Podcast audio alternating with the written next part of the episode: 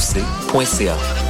Mondial Montréal, c'est une occasion festive de se rassembler sur des rythmes endiablés aux sonorités métissées. Cette année marque le cinquième anniversaire de l'événement et il fait ça globalement parlant avec des artistes venant de l'Algérie, du Madagascar, d'Israël, du Brésil, du Chili et plus. Alex Cuba, Samito, Florent Volant, Awa, Nano Stern et plus feront vibrer Montréal.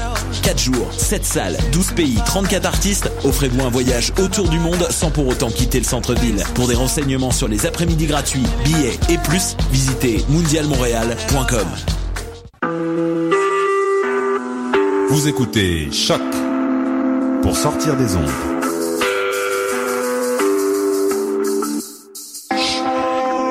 Podcast, musique, découverte. Sur choc.ca.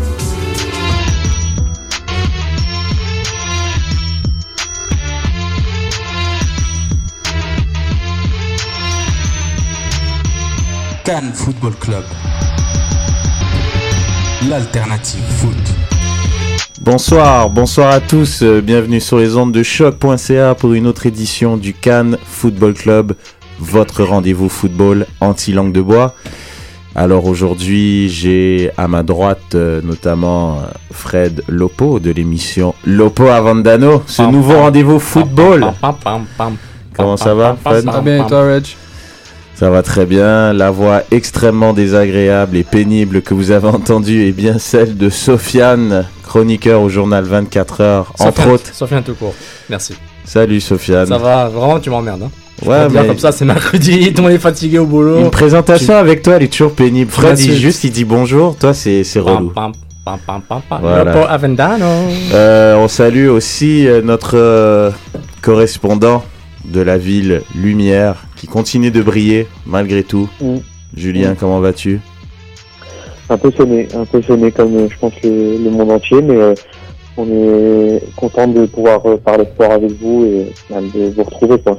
Ouais, absolument. Mais content que tu sois parmi nous d'ailleurs. Euh, on salue, euh, on salue Sid, coproducteur de l'émission. Euh, on salue Mehdi, qui est en attente de nos invités. Donc on salue Mehdi et puis quand les invités vont arriver, on va vous les présenter. Ça va être une super belle émission comme Fred l'a annoncé sur les réseaux sociaux. Et puis euh, on profite pour remercier nos patrons sur Patreon. Euh, merci de partager avec nous et de nous encourager. Continuez, nous aimons ça. On vous donne beaucoup de contenu et on a besoin de vous pour en produire encore plus de qualité. Donc, euh, je pense que c'est parti, Julie,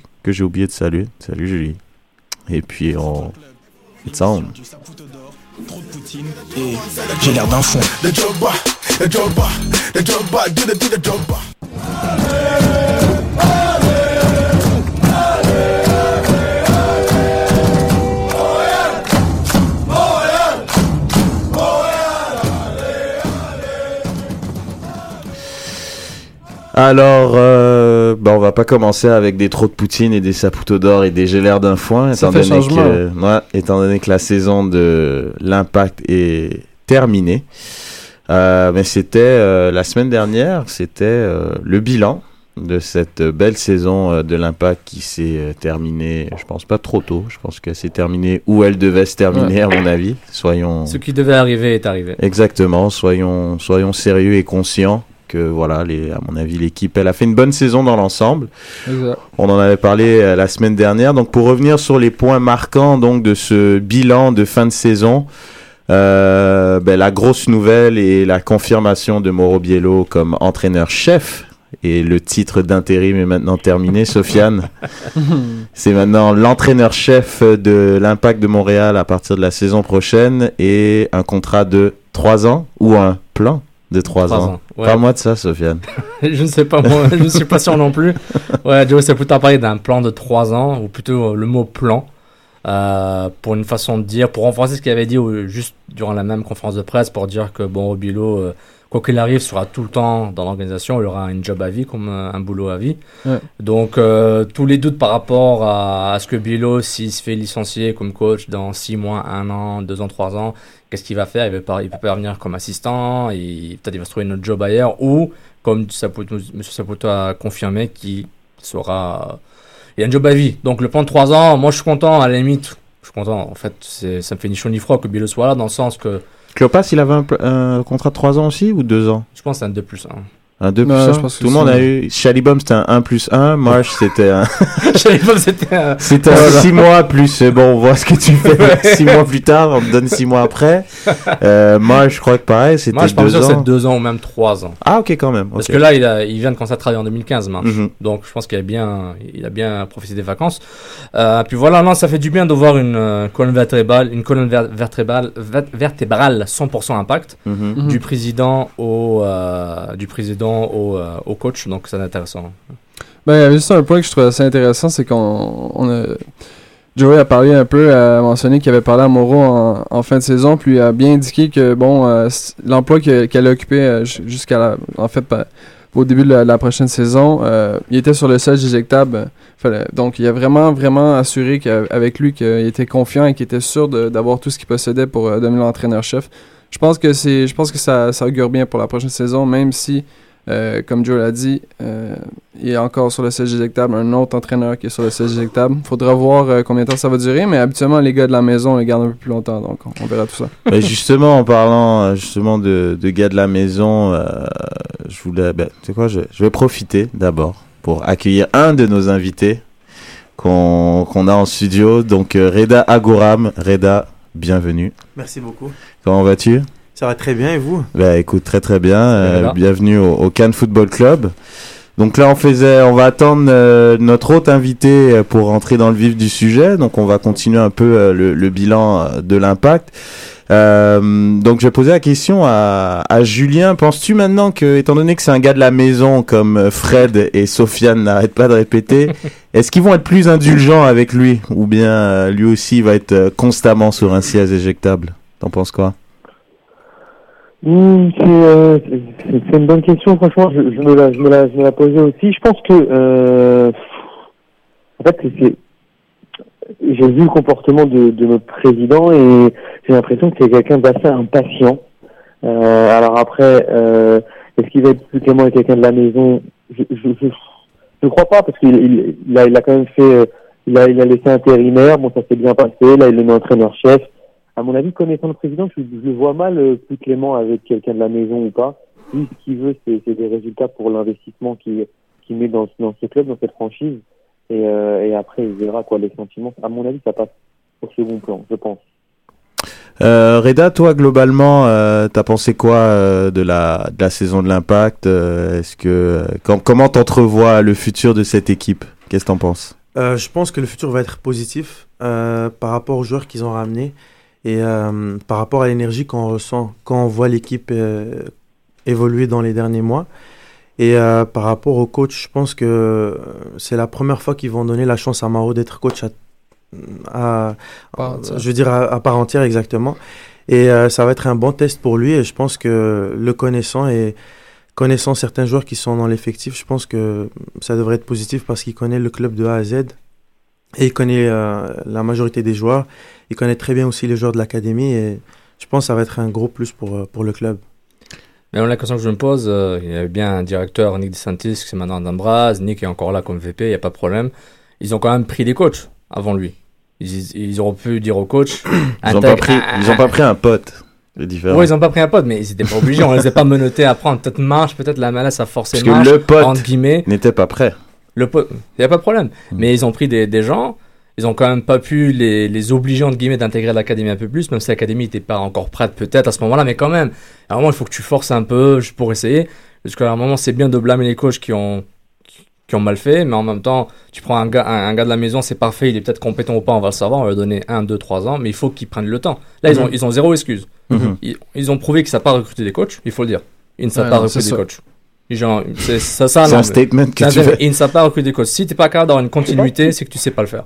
Je suis désolé. Ou tu sais pas comment gérer un coach en interne, un, un interne de, de ton organisation qui est composé de juste de- des gens du club. Et le gars, le coach, il- tu le vois comme un pion externe, comme un consultant qui vient, comme un capello qui s'en va, qui vient. Malheureusement, Chalibom, Marche ou Klopas ne sont pas capello.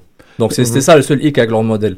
Maintenant, Mm. avec le nouveau modèle d'affaires avec Biello, Ben, ils avaient chacun, 100%. euh, quand on regarde bien, on avait, ils avaient chacun. Quand on pense à Marsh, c'était le premier coach euh, de la franchise euh, officiellement MLS, euh, un Américain. On s'est dit bon bah écoute, il va apporter un peu d'expérience à l'équipe. Bon, Chalibom, il a apporté ce côté européen pour avoir des résultats tout de suite.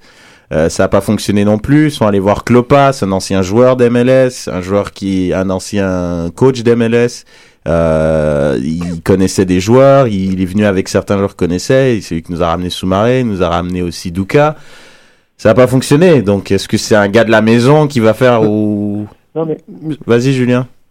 Non, je suis juste, un, je mets juste un petit bémol. Moi, je, je pense pas que ça soit que toute la faute repose sur l'impact, parce que je pense que les trois coachs qui sont passés euh, ont aussi leur part de responsabilité. Je pense par exemple à, à Baum, qui est un Européen. Je pense qu'il n'a pas su s'adapter à, à la ligue, euh, aux arbitres, etc. On l'a vu beaucoup, beaucoup de fois euh, s'emballer euh, sur sur sur le bord de la touche. Enfin, c'était quand et Marche, il a, il a fait la première saison.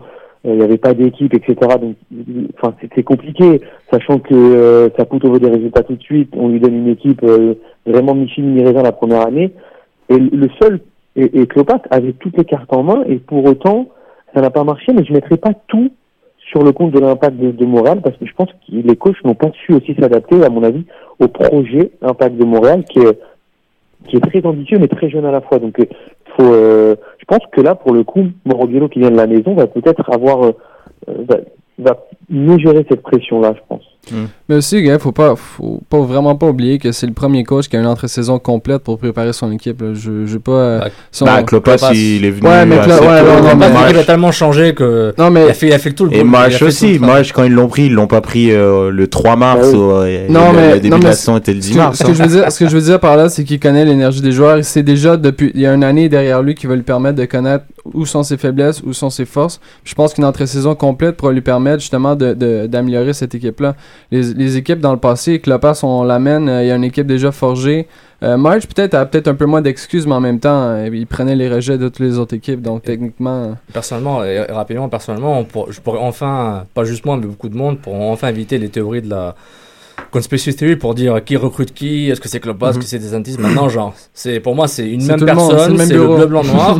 les gars, où ça marche, c'est bien, ça marche pas, c'est la faute à tout le monde, parce que tout le monde est impliqué, parce que le- on parle tout le temps de décision par collégialité, on fait ça ensemble, bah maintenant, on- ensemble, c'est, Ouais, je dis pas qu'ils partagent tous le même cerveau, la même entité, mais à, à la base, ils sont vraiment, ils sont tellement proches dans leur vision, ils ont pas le choix que de réussir. Mhm. Donc, assure-toi de faire ça dans la continuité. Regarde Columbus, Berater a raté les, les playoffs saison 1, ils l'ont gardé, y a pas de problème. Saison 2, saison 3, ils ont monté en puissance, ils ont recruté, puis les voilà en finale de conférence. Mhm. C'est une question de continuité, ils ont pas le choix. Freda, tu voulais rebondir ouais, et aussi par, en regardant les cinq dernières années et comment l'impact a géré le, le- les coachs, euh, je pense que la première année, ils ont vu que la MLS, c'est un championnat dans lequel il fallait des coachs d'expérience et ils ont ramené Jesse March pour ça. Et euh, ils se sont rendus compte que le- la philosophie de jeu de l'impact n'était pas ce que March voulait, donc une équipe qui joue au ballon, et surtout avec les joueurs qu'il y avait à cette époque-là, c'est une équipe qui voulait jouer au ballon. Et euh, ils se sont rendus compte justement que c'était pas nécessairement le style de jeu que l'Impact voulait avoir. Donc ils ont ramené un Européen. Et quand ils ont ramené l'entraîneur européen, ce qui s'est passé, c'est que là ils ont dit c'est un entraîneur européen, mais la, la, la réalité de la MLS c'est que c'est un championnat qui est physique, donc il faut amener un peu plus l'aspect physique dans le dans le jeu. Et après ils ont refait le changement pour ramener Klopas. Et là, Européen, américain. Exactement. et, et je pense que par rapport à Klopas et de ce que j'ai vu et de ce que j'ai entendu, c'est pas nécessairement ses, ses connaissances footballistiques, mais c'est plus son approche par rapport aux joueurs. Et ce qu'il faut savoir, c'est que avant qu'un joueur soit joueur, c'est un homme. Ouais. Et quand on n'arrive pas justement à, À à gérer aller, cher- l'homme. à aller chercher l'homme, euh, ça va être difficile de faire, euh, de faire gagner une équipe de cette façon-là. Parce que euh, c'est aussi simple que ça. Avant que le joueur soit joueur, c'est un homme, il faut bien le traiter, il faut, il faut écouter ce qu'il a besoin. Et c'est une des choses que Klopas a, qui n'a pas réussi à faire. Mais ça rejoint ce qu'on dit sur le recrutement du coach. Parce Ouais. que Klopas, on le savait ça à Chicago. Hmm. Tout le monde lui disait à vote. Quand on suivait les Chicago pendant 2-3 ans, il était directeur technique, il était coach. On savait qu'au niveau Mhm. de la gestion effective, il n'était pas le top. Mhm. Tactiquement, j'ai aucune idée de ce qu'il fait. Moi, Biello, moi, je suis pas dans le, je suis pas dans le, je suis pas dans le vestiaire. On va voir ce qu'il fait. J'ai aucune idée. Mais on voit que tous ces facteurs, on le savait avant. Et je répète, l'impact ne sait pas recruter des coachs pour le moment. Ils, ils ont, j'ai pas l'impression que c'est la maturité de savoir qui pourrait fitter. Maintenant, si c'est un groupe entier qui va coacher, puis ils ramènent des gars comme Coachina qui vont aider, euh, peut-être, pardon, Ditulio s'il reste, tant mieux. Mhm. Le seul gars qui est expérimenté, c'est genre, c'est Youssef en fait. Il fait ça depuis longtemps, et Ouais. il a joué au Maroc, il a coaché au Maroc, il coach ici, donc, mais c'est Ouais. un gardien, c'est un coach de gardien, donc il- son rôle est différent. Mhm. Donc, euh, c'est ça, ça, ça revient un peu à la maturité, comment tu recrutes. Mais les joueurs, ils le font bien, hein. C'est, tu peux pas te tromper, euh, 15 000 fois sur un joueur, sur le coach, tu, tu le prends, et t'es- un joueur que tu Mhm. l'aimes pas, tu mets sur le banc, un coach, t'es avec lui pour, l'en- pour le reste de la saison. Peut-être Mm. que le défi était très grand aussi à Montréal. hein. On a une pression de gagner quand même assez importante. Commence pas. Ouais, ça va là. Ben, le- c'est- c'est c'est- c'est- c'est c'est pas encore une ville je euh, me rappelle où pas le dernier coach de qui a foot, pu. euh, euh, C'est quand le dernier coach qui a eu plus que deux saisons de suite? À mon sens, c'est De Santé, je pense. Puis ça, ça s'est fini quoi en 2008. Donc, euh, je sais pas là, mais. Hum, Non, non, c'est c'est possible. Bah, T'as un dernier point à ajouter, euh, Julien, avant qu'on qu'on wrap Non, up non, euh, non, non. Parfait. Bon ben on va on va tout de suite euh, rentrer dans le vif du sujet avec euh, notre invité donc euh, Reda Gouram encore une fois bienvenue. Merci. Merci d'être euh, d'avoir accepté l'invitation. Donc ton parcours attaque euh, de Trois-Rivières, passage à l'Impact en NASL en 2012, quelques essais en France, en Suisse.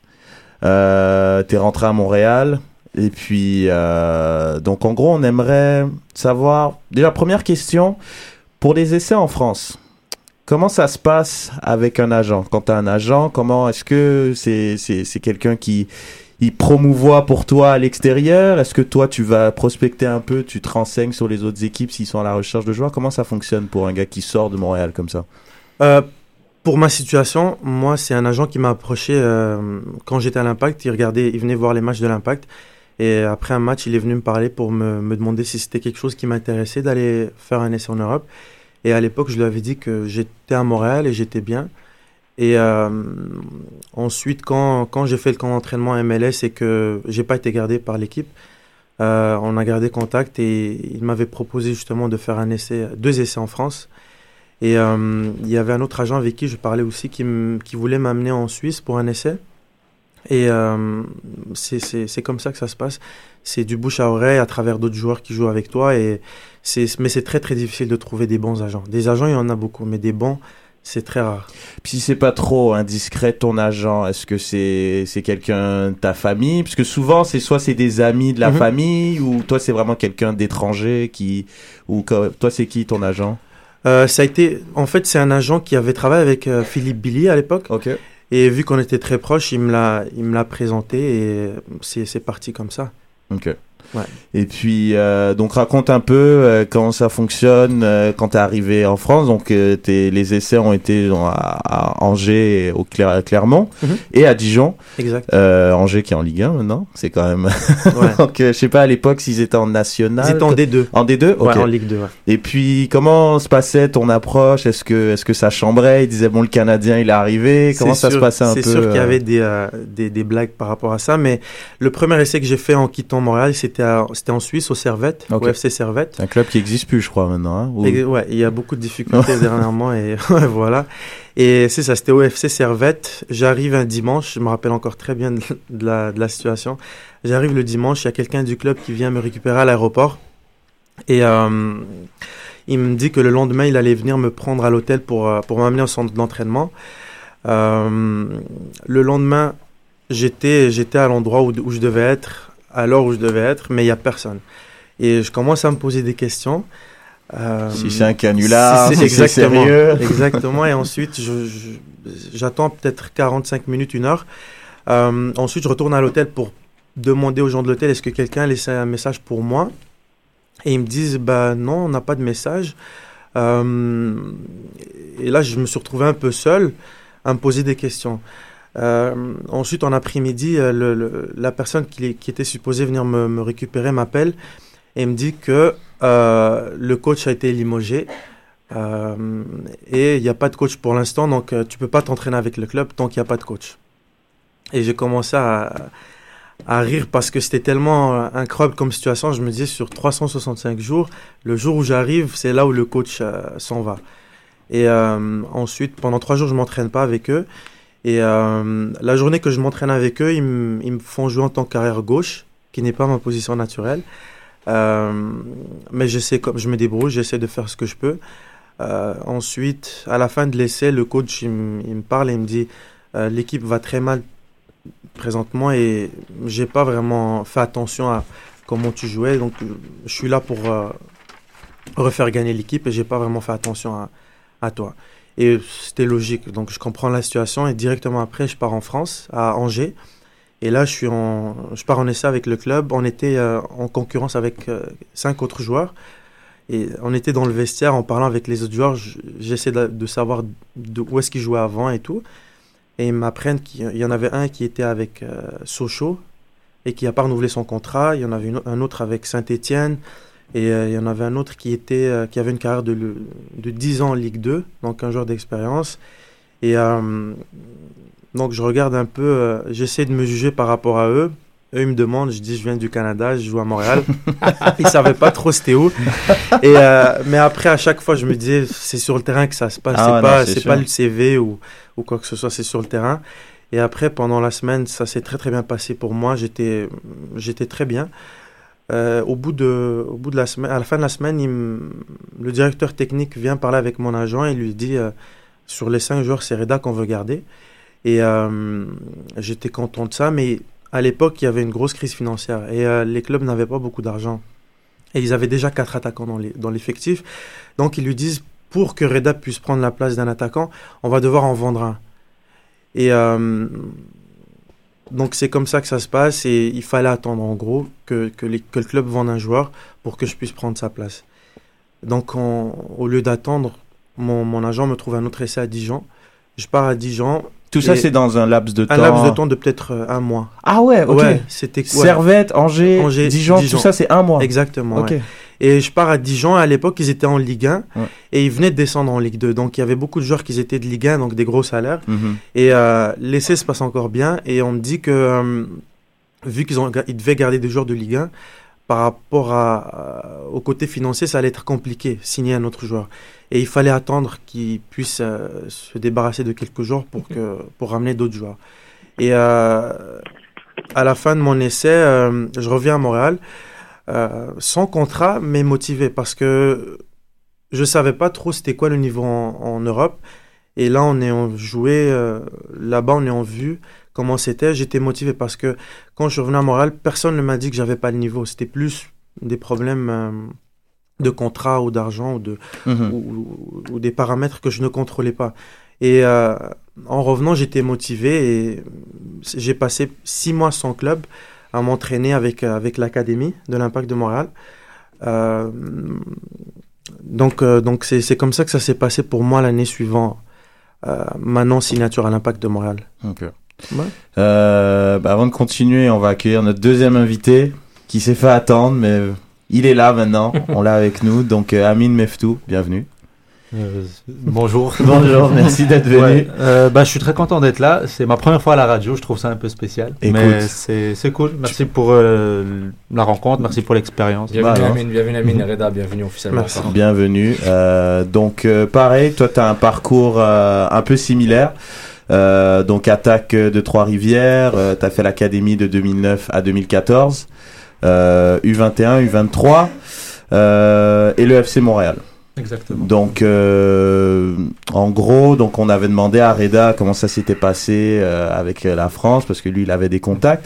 Euh, toi, on va te demander un peu la différence entre le- les contrats pro et le côté amateur, étant donné que tu as été longtemps amateur, et puis là, maintenant, tu as été plus professionnel. Comment, comment ça fonctionne dans ce domaine-là?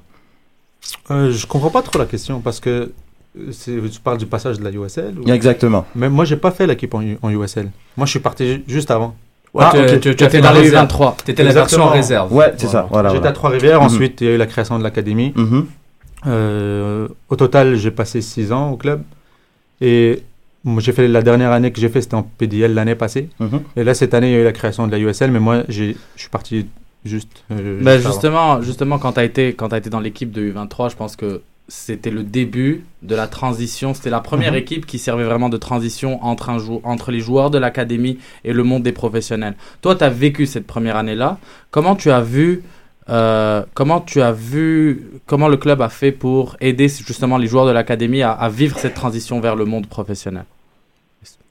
Ouais, comment je répondrais à ça, c'est que bien sûr qu'avant, il y- il y avait trop un grand écart entre euh, l'équipe réserve et l'équipe professionnelle. Et ce qu'ils ont essayé de faire, c'est justement de rapprocher ça. Donc les exigences, ils étaient beaucoup plus hautes. Et aussi les installations. À chaque année, Philippe faisait un gros travail, c'était d'amener l'académie à un plus haut niveau, que ce soit dans les exigences ou les installations, et aussi les, les principes qu'on recherche, euh, la façon qu'il était capable d'amener les joueurs à s'améliorer. Et c'est ça. Toi, re- t'as ressenti une grosse différence entre le, disons, le U21 puis le U23 Euh, moi, j'ai eu, j'ai eu Philippe en U21 et il y a une année qui n'était pas là, c'était Wilfried qui avait pris le relais. Et après ça, il est revenu. Et oui, j'ai senti qu'il y avait une différence parce qu'il il avait fait un. Il était passé avec les pros pendant que Chalimom était là. Mhm. Et il est revenu et c'était différent. Parce que vu qu'il avait vécu comment c'était en pro, il savait comment. ben, quoi nous enseigner pour être prêt pour ce niveau-là. Donc, Plutôt, plutôt chose, oui. plus de travail technique, plus tactique Non, c'est plus. Le Philippe, le plus gros truc, c'est que c'est juste mental. La façon qu'il te met dans des challenges, la façon qu'il qu'il veut que tu apprennes par toi-même et aussi qu'il te met dans des situations qui sont pas évidentes pour des jeunes joueurs. Et c'est vraiment ça sa force. Ce qui- C'est ça qui fait la différence parce qu'en entraîneur, il peut être. La tactique, c'est la tactique, la technique, c'est la technique. C'est quelque chose qui est universel. Mhm. Mais la façon que lui est capable de chercher cette- ce côté de toi qui est plus euh, dans ton. bah, mentalement, c'est ça qui est la plus grosse différence. C'est drôle, Alessandro Reggi nous a dit la même chose euh, par rapport à. C'est c'est vraiment un coach très, euh, très humain. Le côté humain prime vraiment euh, vis-à-vis de ça.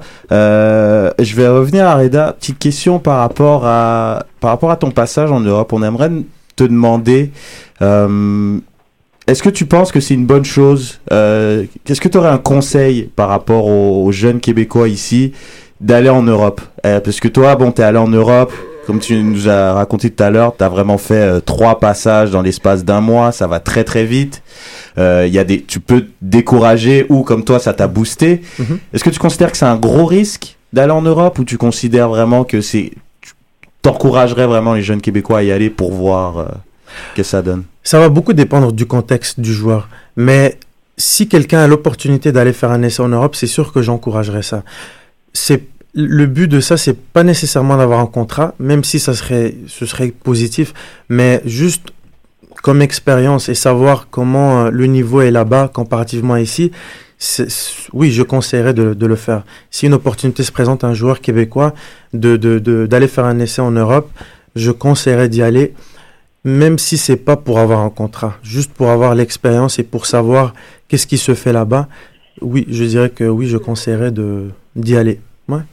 Et en termes de niveau, est-ce Mhm. que tu dirais que maintenant euh, le football québécois, canadien, il se rapproche euh, un peu plus euh, du niveau des jeunes en Europe, où on est encore très très loin? Tu peux aussi répondre. Je dirais qu'ils se rapprochent, mais c'est sûr que l'Europe, l'avantage que l'Europe va toujours avoir sur, sur l'Amérique du Nord, c'est le côté tactique. Euh, le côté tactique et technique des joueurs. Euh, en Europe, on forme les joueurs pour que tactiquement ils soient, ils soient au top et on regarde beaucoup plus l'aspect technique des joueurs. Tandis qu'en Amérique du Nord, on est plus porté à voir le physique des joueurs et, et à plus choisir les joueurs par rapport à leurs caractéristiques physiques que technique et tactique. Donc, euh, j'ai juste par rapport à ça. Si, si je prends 4 joueurs MLS, Mhm. je les envoie en Ligue 1. Les gars de Ligue 1 vont pas dire Ah, ces gars-là, c'est des costauds, ils nous, vont nous frapper dessus. Ils vont pas penser ça quand même.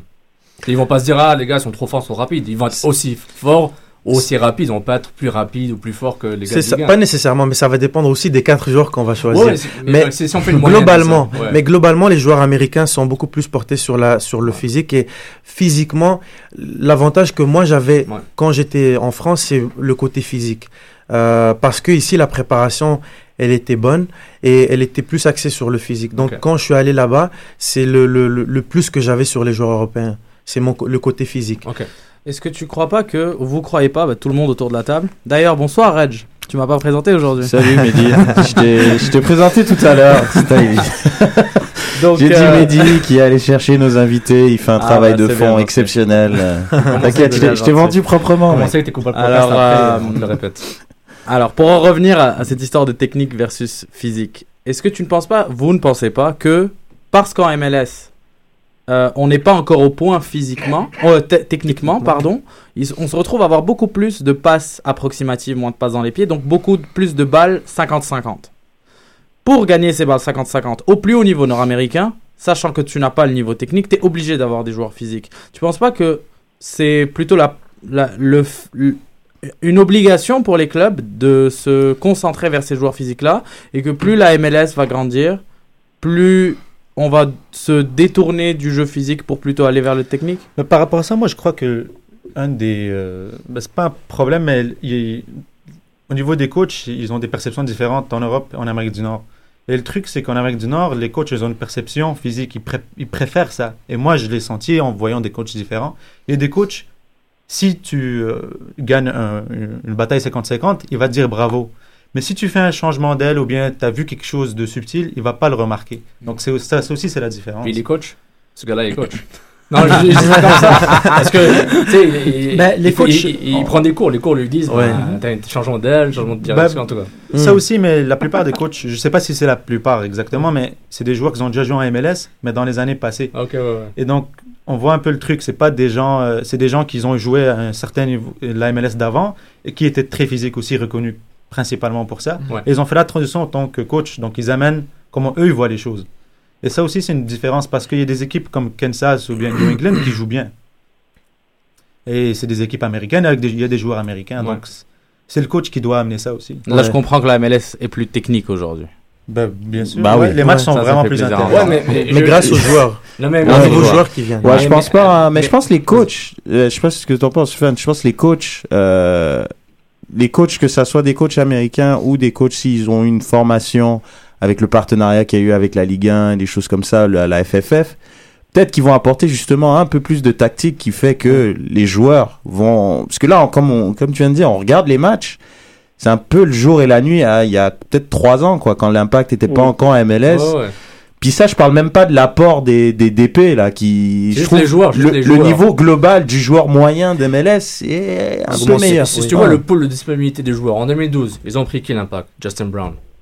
Les gars, Ouais. non mais Tyson Wall. Tyson Wall, et tu regardes ce qu'ils ont pris euh, de Chivas, Toya. Tu vois, genre il y a une certaine différence. C'est Toya est passé par Salt Lake, c'est une académie très forte. Donc tu vois le, le pool de joueurs, tu sais, c'est des gars là, des, des, des- c'est des comment dire, c'est des, euh, c'est des enfants des années 2000. Arnaud, c'est un enfant des années fin 90, donc lui, même si c'est un, c'est c'est un bataillon comme on Tous dit. des donc fans oui, du Barça. c'est- pas du tout un bataillon. euh, Arnaud Arnaud. Ah ok. Oui, non, mais Des- ça, des- c'est pas un Ah, bataillon, mais c'est- Arnaud, c'est- c'est dans le sens. Non mais Bref, Je- j'ai je j'ai parle mal, demandé. désolé. Non, non, non, Mais- pas du tout. Juste par rapport à ça, donc à un moment, c'est plus c'est une question de, gé- de génération entre guillemets, de mini génération. Puis à un moment, tu élimines les gars qui sont, les gars vont se faire éliminer tout seuls. Ouais. Parce que dès que le collège américain va servir à rien au draft, il faut juste qu'ils arrêtent ce draft-là, il faut qu'ils arrêtent.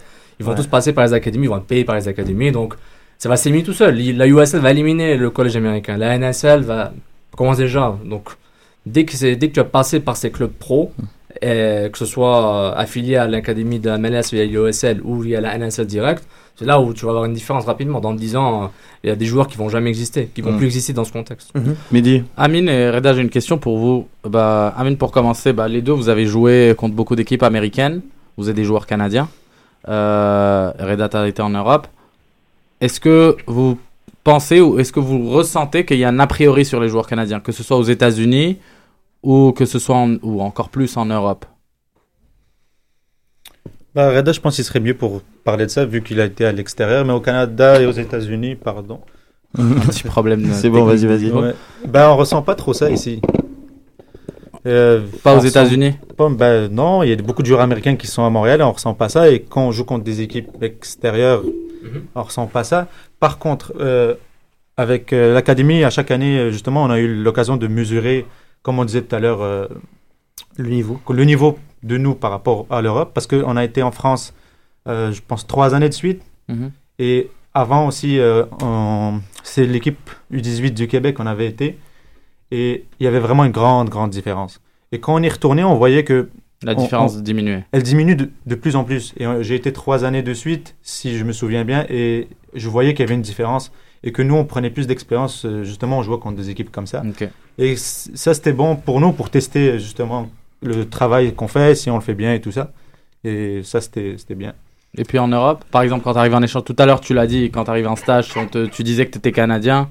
Les gars savaient pas trop où c'était ce qu'il y avait un a priori. C'est sûr que les joueurs canadiens vont toujours être euh, vus comme, euh, comme une- un pays de, de hockey. Le, Mm. le Canada va être vu comme un pays de hockey. C'est sûr que ça commence de plus en plus avec les équipes en MLS. Mais oui, c'est sûr qu'en Europe, on voit le Canada comme, euh, comme des amateurs au niveau du, du soccer ou du football. Même au niveau des directeurs techniques. Même au niveau du, des directeurs techniques, c'est ça. Mais c'est sûr qu'après, c'est sur le terrain que Ouais. ça se passe. Et après, c'est aux joueurs canadiens qui vont, qui vont aller en Europe ou qui vont avoir à être euh, amenés à jouer dans des clubs européens. C'est à eux de représenter le Canada de la meilleure des façons. Mais oui, euh, les joueurs canadiens ou le foot canadien est moins bien vu en Europe que, que le foot américain, par exemple. Fred? J'aimerais savoir, vous deux, euh, répondre à cette question-là. En fait, vous avez passé soit par l'attaque de, de Trois-Rivières ou par euh, l'Académie. Euh, J'aimerais savoir, premièrement, qu'est-ce que, qu'est-ce que ce passage-là vous a apporté dans votre vie professionnelle et dans votre vie euh, tout, tout simplement? Puis aussi, qu'est-ce, qu'est-ce que vous pensez qui manque à nos jeunes, aux programmes qui sont faits actuellement au Québec pour qu'on puisse percer davantage, soit à l'étranger ou dans les niveaux euh, professionnels euh, nord-américains? Euh, ben moi, l'attaque de Trois-Rivières, ça m'a, ça m'a permis justement d'être dans un, euh, d'être vu par l'impact de Montréal parce que mon parcours, il est, il est un peu différent des autres euh, jeunes qui sont à l'académie parce qu'ils ont toujours été dans les équipes euh, du Québec ou dans le centre CNHP. Mhm. Moi, je suis venu un peu de nulle part et c'est l'attaque qui m'a permis justement de me, de, de me faire voir. Et par rapport aux jeunes québécois, le plus gros défi que je verrais dans leur formation, c'est plus au niveau du mental, au niveau de l'état d'esprit. On est encore doux euh, dans la formation par rapport à l'état d'esprit. On leur laisse encore trop de, on leur donne trop l'idée que euh, ils ont le temps et que un jour ça va venir et Ça ralentit la progression. ça ralentit la progression. Quand on compare justement aux joueurs qui sont, euh, aux joueurs africains, aux joueurs sud-américains, qui font partie des meilleurs joueurs au monde, Mm, ouais. euh, comment ils sont formés, c'est que tu dois t'en sortir et le, le- c'est le foot qui va t'aider à t'en sortir. Et cet état d'esprit-là qu'ils ont par rapport au foot, je pense qu'on devrait, euh, d'une façon ou d'une autre, le transmettre aux joueurs québécois et ça va leur permettre justement de d'avoir une plus grosse fin euh, de réussite. Bah, veut, veut pas. Ça reste, ça reste un peu un hobby, quoi. Je veux dire, euh, quand tu penses aux joueurs québécois, puis pour rebondir sur ce que dit Reda, c'est vrai que quand on pense aux joueurs africains, on a, on a tous vu plein de reportages, que ça soit, ils grandissent euh, dans des cartes, dans ça. des milieux un peu difficiles. Et justement, le foot est cette espèce d'échappatoire pour réussir. Donc, c'est clair qu'ils vont donner un peu plus Mhm. qu'un Québécois qui peut-être lui, euh, voilà, s'il réussit pas dans le foot, bah c'est vraiment pas dramatique, quoi. Il y va quand même aller à, à l'école et. Justement, Amine, euh, est-ce que tu penses que il manque le côté élite euh, à, à travers tes passages Il manque le côté, comme Reda dit, il manque la fin et le- le- l'aspect élite, qu'il faut que tu sois le best of the best, il faut que tu, tu sois meilleur que le reste de la province, le reste du pays, etc. C'est ça qui manque hein Euh, exactement, parce que moi, comment je vois ça, c'est qu'au niveau des entraîneurs, il n'y en a pas assez. Et il n'y a pas assez d'équipes euh, professionnelles. Il y en a juste une à Montréal. Donc, ça aussi, c'est difficile. Moi, j'ai été chanceux que l'attaque ait été créée, que l'académie ait été créée, parce que ça, nous- a donné un tremplin qui n'existait pas avant. Avant, tu finissais, euh, il y en a d'autres, des, gens qu'on connaît, et après le CNHP, soit qu'ils se posaient des questions, soit qu'ils allaient faire des essais un peu partout, ou ils allaient à l'université américaine. Maintenant, on a l'occasion de rester ici, de travailler avec des gens compétents ici, et c'est un bon tremplin pour continuer. Donc ça, c'est bien. Mais il reste quand même que c'est la seule option. Comme il y a une option, mais c'est la seule. Parce que il il y a l'académie et c'est tout. Et après ça, c'est compliqué. Et il n'y a pas assez d'entraîneurs pour amener des joueurs à un plus haut niveau. Puis l'académie, par exemple, s'ils ont, ils doivent prendre 20 joueurs, ben c'est juste ces 20 joueurs-là qui vont être capables de progresser. Et les autres, ils vont un peu abandonner ou passer à autre chose, vu qu'aussi au Québec, il y a tellement d'opportunités et d'options que tu peux choisir de faire ce que tu veux.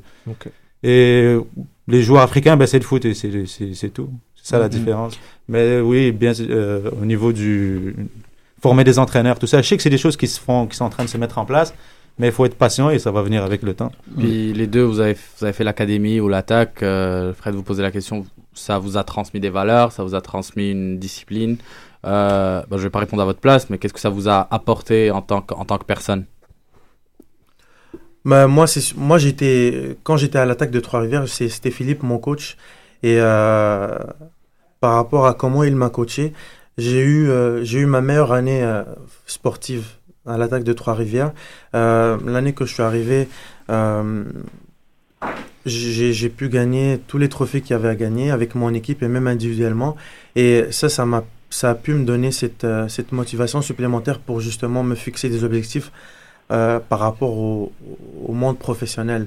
Et en tant que personne, c'est sûr que ça m'a appris à être discipliné parce que c'était sérieux, on s'entraînait cinq fois par semaine Et euh, juste en voyant cette ambiance-là, et des fois j'ai eu à m'entraîner aussi avec l'équipe professionnelle de l'Impact, donc juste en voyant cet environnement-là, ça m'a permis justement de me, de me discipliner, de me mettre des objectifs et de travailler beaucoup plus sur mon, mon mental. Donc c'est ça que, que, que j'ai retenu de mon passage à l'attaque de Trois-Rivières. Toi, Amine? Euh, moi, j'ai passé par les équipes du Québec et le CNHP. Et euh, c'était centré sur le développement, mais seulement au niveau du football. C'est-à-dire euh, être meilleur tactiquement, être meilleur euh, avec le ballon. Mais c'est vraiment quand Philippe est arrivé que tout a changé, comme je disais tout à l'heure. Et c'est. Moi, je peux pas l'expliquer à sa place. mais comment aller chercher vraiment le meilleur mentalement des joueurs C'est en mettant des obstacles, en mettant des doutes. Et moi, ce que ça m'a apporté, c'est de de vraiment aller ch- chercher en moi-même euh, les problèmes que j'avais. C'est-à-dire que, mettons, si euh, mentalement ça va pas bien pendant une certaine période, ben un certain... on était jeunes et on avait des trucs que les gens vivent un peu plus tard dans la vie. Et t'es pris, et donc j'étais vraiment pris à vraiment trouver la solution, comme qu'est-ce que je fais dans ma vie, qui je suis, et des trucs comme ça, pour trouver une solution pour pouvoir continuer. Et c'est vraiment ça, de avoir des objectifs, de toujours être mis sous pression, de toujours euh, trouver des solutions pour pouvoir avancer dans ta vie, parce que sinon, qu'est-ce qui se passe si tu as un obstacle? C'est que tu peux abandonner. Mais Mm. là, tout était en place, c'était c'était bien, tout était, moi c'est ça que je retiens de mon passage, c'est que tout était bien mis en place pour que je progresse en tant que personne. Et on vivait des choses intenses à un très jeune âge, et ce truc-là, il- personne ne peut le retrouver ailleurs. C'est à Mm. l'université, tu vas en classe, et mais le prof, tu pas vraiment un contact avec lui. Mm. Tandis qu'un un, ben, un entraîneur de football, tu as vraiment un contact avec lui. Et c'est vraiment bien pour progresser. Ça fait mûrir plus vite, quoi. Exactement. J'ai une anecdote par rapport à ça justement. Ah. Euh, je me rappelle quand, quand on était à la- à l'académie, à l'attaque de Trois-Rivières, pardon, quand, comme je disais tout à l'heure, euh, j'étais pas en, en CNHP avant, j'étais pas dans les équipes du Québec, donc j'étais un peu euh, un inconnu. Est-ce que tu Dans- joues au Parc Kent? C'est juste pour savoir. Ça m'est déjà arrivé. Je je Ça pense, m'est déjà arrivé. Les ouais. 15 contre 15 sur un terrain de foot. Ouais, ça m'est 15 déjà arrivé de 15. jouer au Parc Kent, ouais. Parc Jamance, Parc Jamance 30 contre 30. C'est- c'est- Ah, faut pas oublier les gars. Donc ouais, je suis arrivé à l'attaque et dès le début de la saison, ça se passait bien pour moi. Je marquais des buts et au milieu de la saison, j'ai commencé à m'entraîner avec l'Impact, donc le groupe professionnel. Et ça avançait vraiment vite pour moi parce que euh, trois mois avant ça, je jouais en double A. Je jouais dans un niveau amateur qui était euh, euh, très très faible. Et six mois plus tard, je m'entraînais avec l'équipe de l'Impact de Montréal. Et pendant la saison, je marquais, je marquais beaucoup de buts.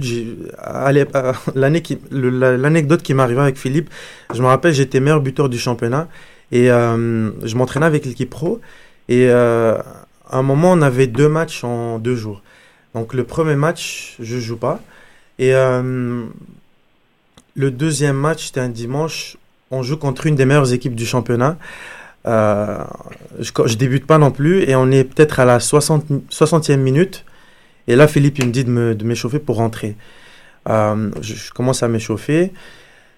Philippe m'appelle pour me, me faire entrer. Je rentre. Je touche le ballon, je pense, une seule fois. Et j'ai compté. 7 minutes, il me ressort. Et je- personne n'avait rien compris. On s- on- tout le monde me regardait d'un air, euh, on ne sait pas ce qui se passe. Et euh, donc je sors et je comprends pas trop ce qui se passe. Et par la suite, j'ai compris que par rapport à mon parcours, je m'entraînais avec l'équipe pro, j'étais meilleur buteur du championnat et Philippe aurait pu penser que ma tête était ailleurs. Hmm. Donc pour me, me, me, me rappeler que, que c'est lui qui Te ramener les pieds sur terre. Exactement. il a décidé de, de me faire ce coup-là et ça m'a fait beaucoup réfléchir et c'est là que j'ai vu que en me faisant ça, ça a peut-être pu me faire passer à un autre niveau mental. Par, par rapport à ça, ce qui était Mm. bien, c'est qu'avant, quand on était plus jeune, chacun était meilleur dans son équipe respective. Et là, tout à coup, ils ont mis tout le monde, tous les meilleurs de la province de certain âge. euh, Mm. Je sais pas de. C'était quoi C'était 21 quand on était là? Ah ouais. Ouais, mais en tout 21, cas, disons, ouais. euh, les meilleurs jeunes, ils étaient tous ensemble. Donc, ce qui se passait, c'est que tu étais en compétition et il y avait euh, des gens de ton âge. Il y en avait moi, à ma position, on était trois du même âge. T'étais central? Non, je jouais défenseur latéral à gauche. Latéral à gauche. On était trois.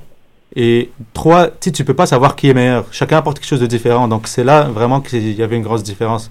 Et le, Philippe pouvait se permettre de pas faire jouer quelqu'un. Et ça, c'était bon pour la progression des joueurs.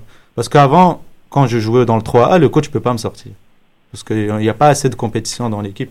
Et ça, ça, ça a vraiment aidé qu'il y ait beaucoup de monde du même âge avec un même objectif.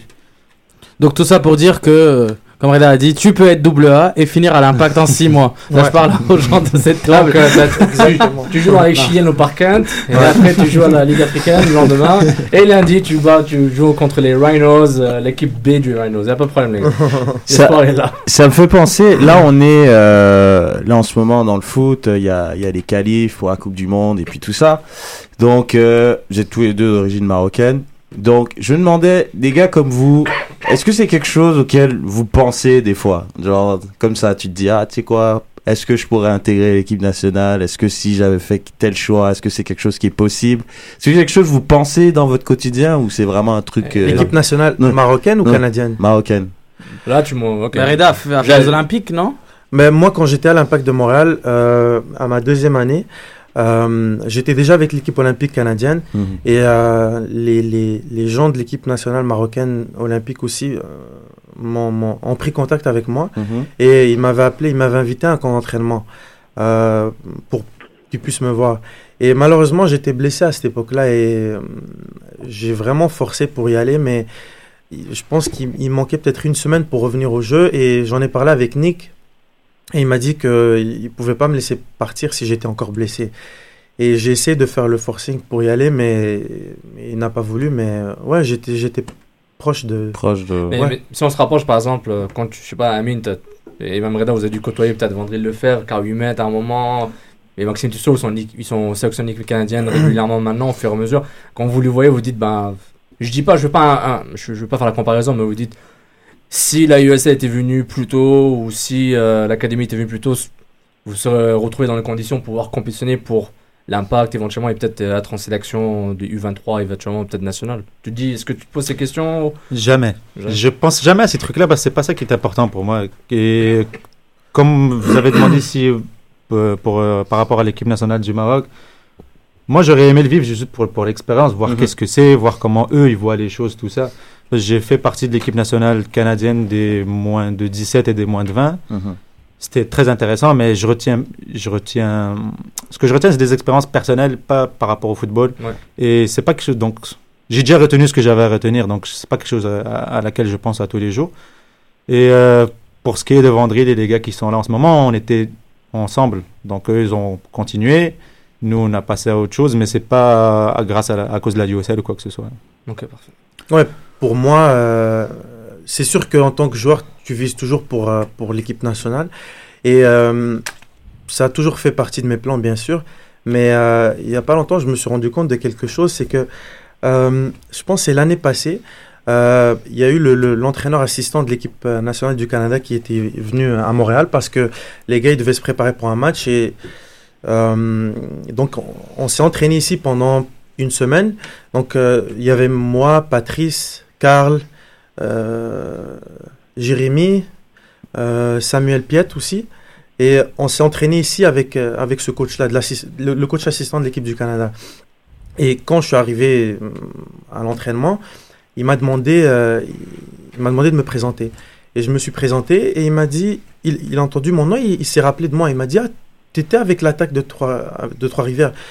Je dis oui, il me dit, je me suis rappelé de toi parce que tu avais fini meilleur buteur cette année-là. Et je me suis toujours demandé qu'est-ce qui s'est passé avec toi. Tu étais, rendu où? Je lui dit, bah, j'ai joué avec l'Impact de Montréal et l'année passée, je jouais au Maroc.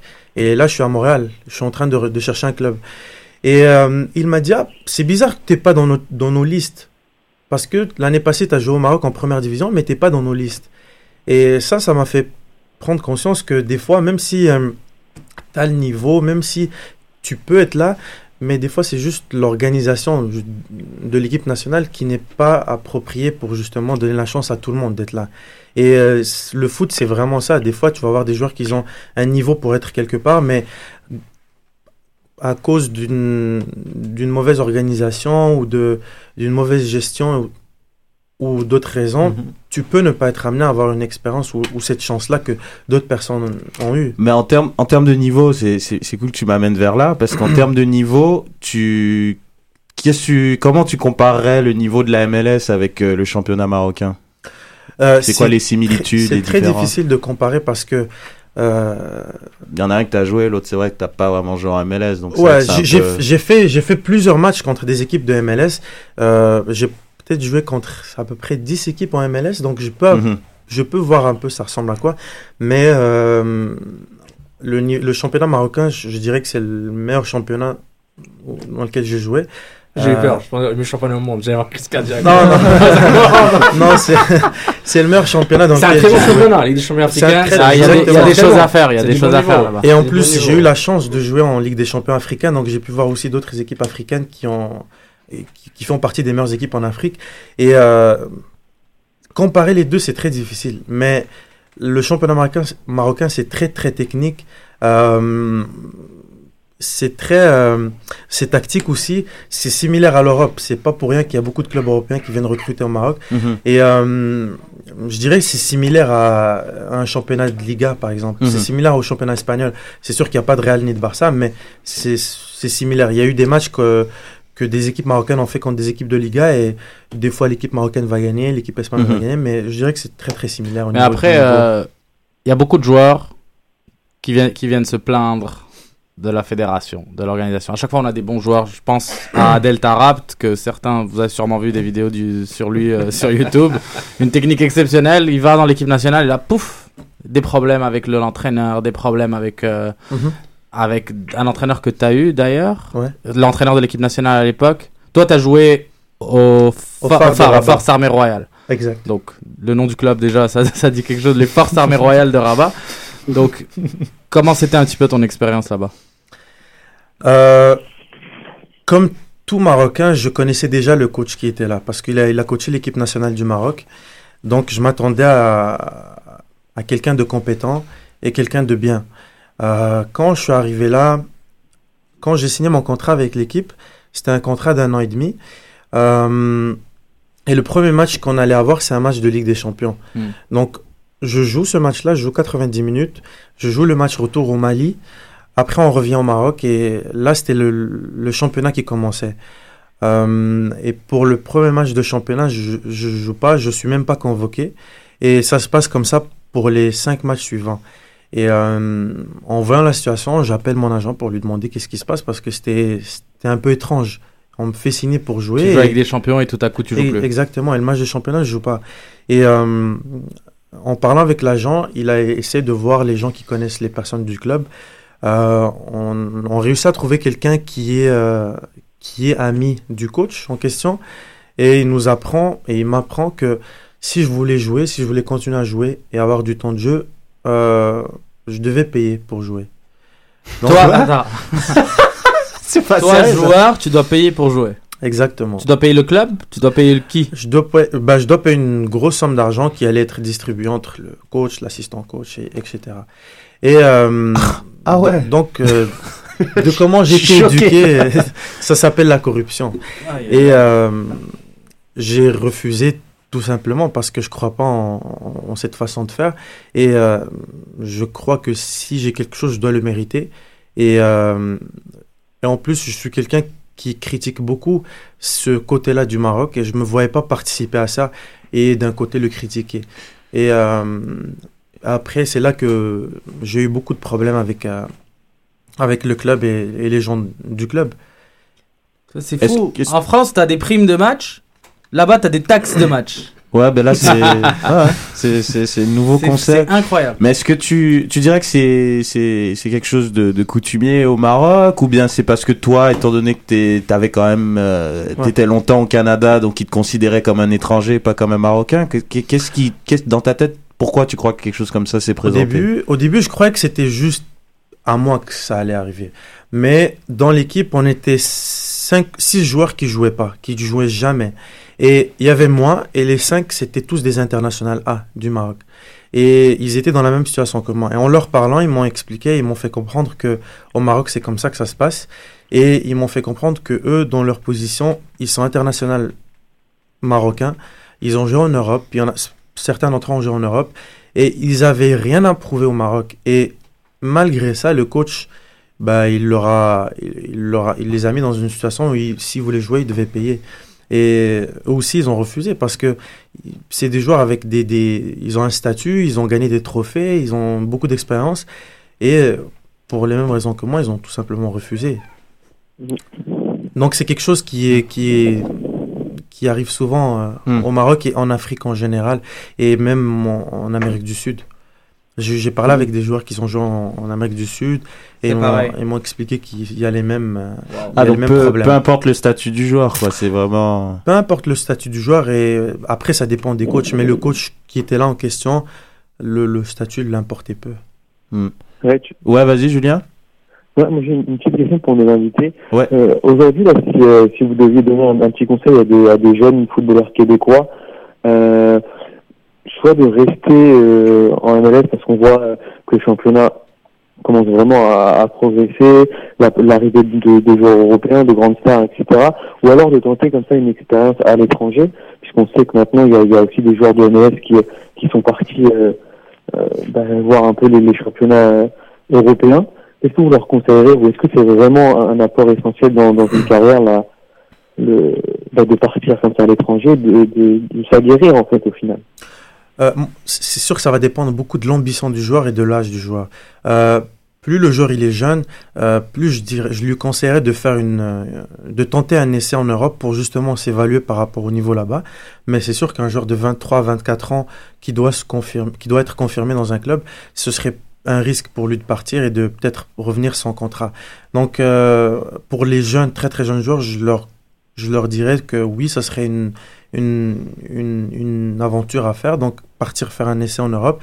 Mais pour un joueur qui est établi dans un club ici, ça serait, plus, ce serait beaucoup plus risqué. Donc euh, je pense que rester ici en MLS avec tous les, les, tous les nouveaux projets qu'il y a dans, les, dans la ligue, je pense que ce serait plus intéressant de rester pour. pour Ouais, justement, moi par rapport à ça, c'est euh, quand j'avais 18 ans, j'aurais pu aller en Europe. Et, mais finalement, avec la création de tout ce qui se passait à Montréal et la MLS qui s'en venait, j'ai décidé de rester parce que c'était un beau projet. Et c'est quelque chose qui est bien en ce moment et qui va aller beaucoup plus loin dans le futur.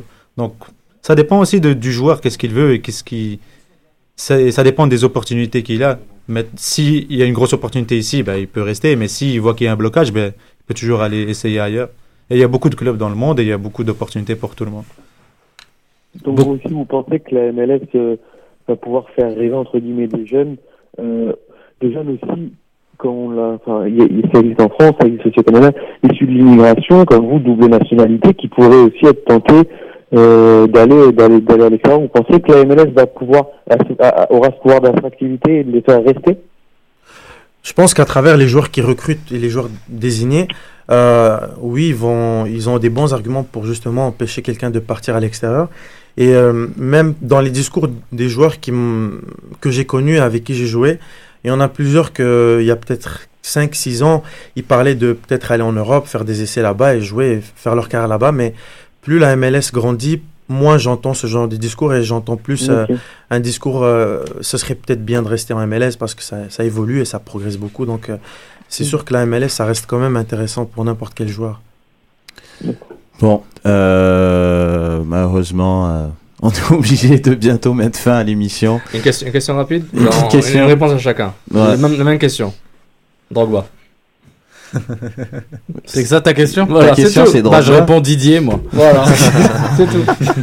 Non, j'ai une meilleure question. Euh, c'est Classico ce week-end, messieurs. Votre pronostic Moi, j'ai toujours été un fan du Barça et euh, Évidemment. je crois que le Barça va gagner. Est-ce que tu penses que Messi va jouer? Non, mais si je c'est pense que joue pas. même si, ben, c'est ça, même s'il joue pas, je- il- Neymar va marquer Neymar, Suarez sont, sont extraordinaires dernièrement, donc je pense qu'ils vont faire le travail à sa place. Je répète une stat que j'avais dit euh, il y, a, il y a deux semaines. Tu sais que Neymar et Suarez ont marqué Les- absolument tous les buts du Barça depuis Ouais. la blessure de Messi. Et c'est pour ça C'est que que- incroyable comme stat quand même. Je, je la répète parce que je la trouve quand même incroyable cette Elle est stat. assez ouf. Inacceptable. Ah, Moi, je suis Amine pas d'accord avec ça. Amine, c'est plutôt réel toi? Ben, c'est simple, les matchs du Classico sont des matchs très serrés. Il y a beaucoup de monde, on dirait qu'il y a beaucoup de monde sur le terrain, plus que d'habitude. Et c'est serré, c'est compliqué. Et Messi, c'est le seul qui peut débloquer des trucs comme ça. Donc il est pas là. Donc le Real sont solides défensivement, ils sont bons en contre-attaque. Et il y aura pas Messi pour débloquer le Il y a bloc Neymar. va Il y a Neymar. Neymar, C'est pas la même chose. Ah, on a une nouvelle live. Messi sera là. Messi sera présent. L'internet a parlé. Ok. Et Messi, Messi va débloquer. Bon, bah écoute. Donc, euh, tout à coup, est-ce que tu changes ton pronostic parce que Messi est là? non, Moi, je suis quelqu'un de très fidèle. et- C'est bon. Excellent. Euh, et euh, dans un autre ordre d'idée, euh, votre finale d'MLS, c'est c'est qui pour vous? Votre finale, ça serait qui? Demi-finale, c'est Demi-finale, c'est Columbus, New York. Columbus Ah. et puis Portland euh, contre Dallas. Ouais. Je dirais que la finale, je verrais euh, New York, Dallas en finale. New Ok. York, Dallas. Moi, d'ailleurs, je prévois aller voir le match retour euh, le 29 novembre à New York. Oh, nice. Et euh, Envoyé spécial. envoyé spécial. ouais. ouais. Excellent. Ben, mais- bah, c'est ça. Moi, je préf- j'aimerais bien que ça reste dans l'est. Ok, bah il y a moyen. Bah ouais. Il y a Ouais. moyen, c'est possible. Vraiment fidèle, même à l'Est. Bon, ben merci les gars, merci d'être venus et de nous Merci. avoir partagé ces, vos expériences et vous êtes les bienvenus quand vous voulez. Julien, merci. Merci. Julie, Merci, Sid, merci les gars. et puis à tout le monde ici. Et puis euh, on vous dit à la semaine prochaine. meilleur pour la suite, les gars. Yes, ciao. Ciao, ciao. ciao. Ciao, ciao.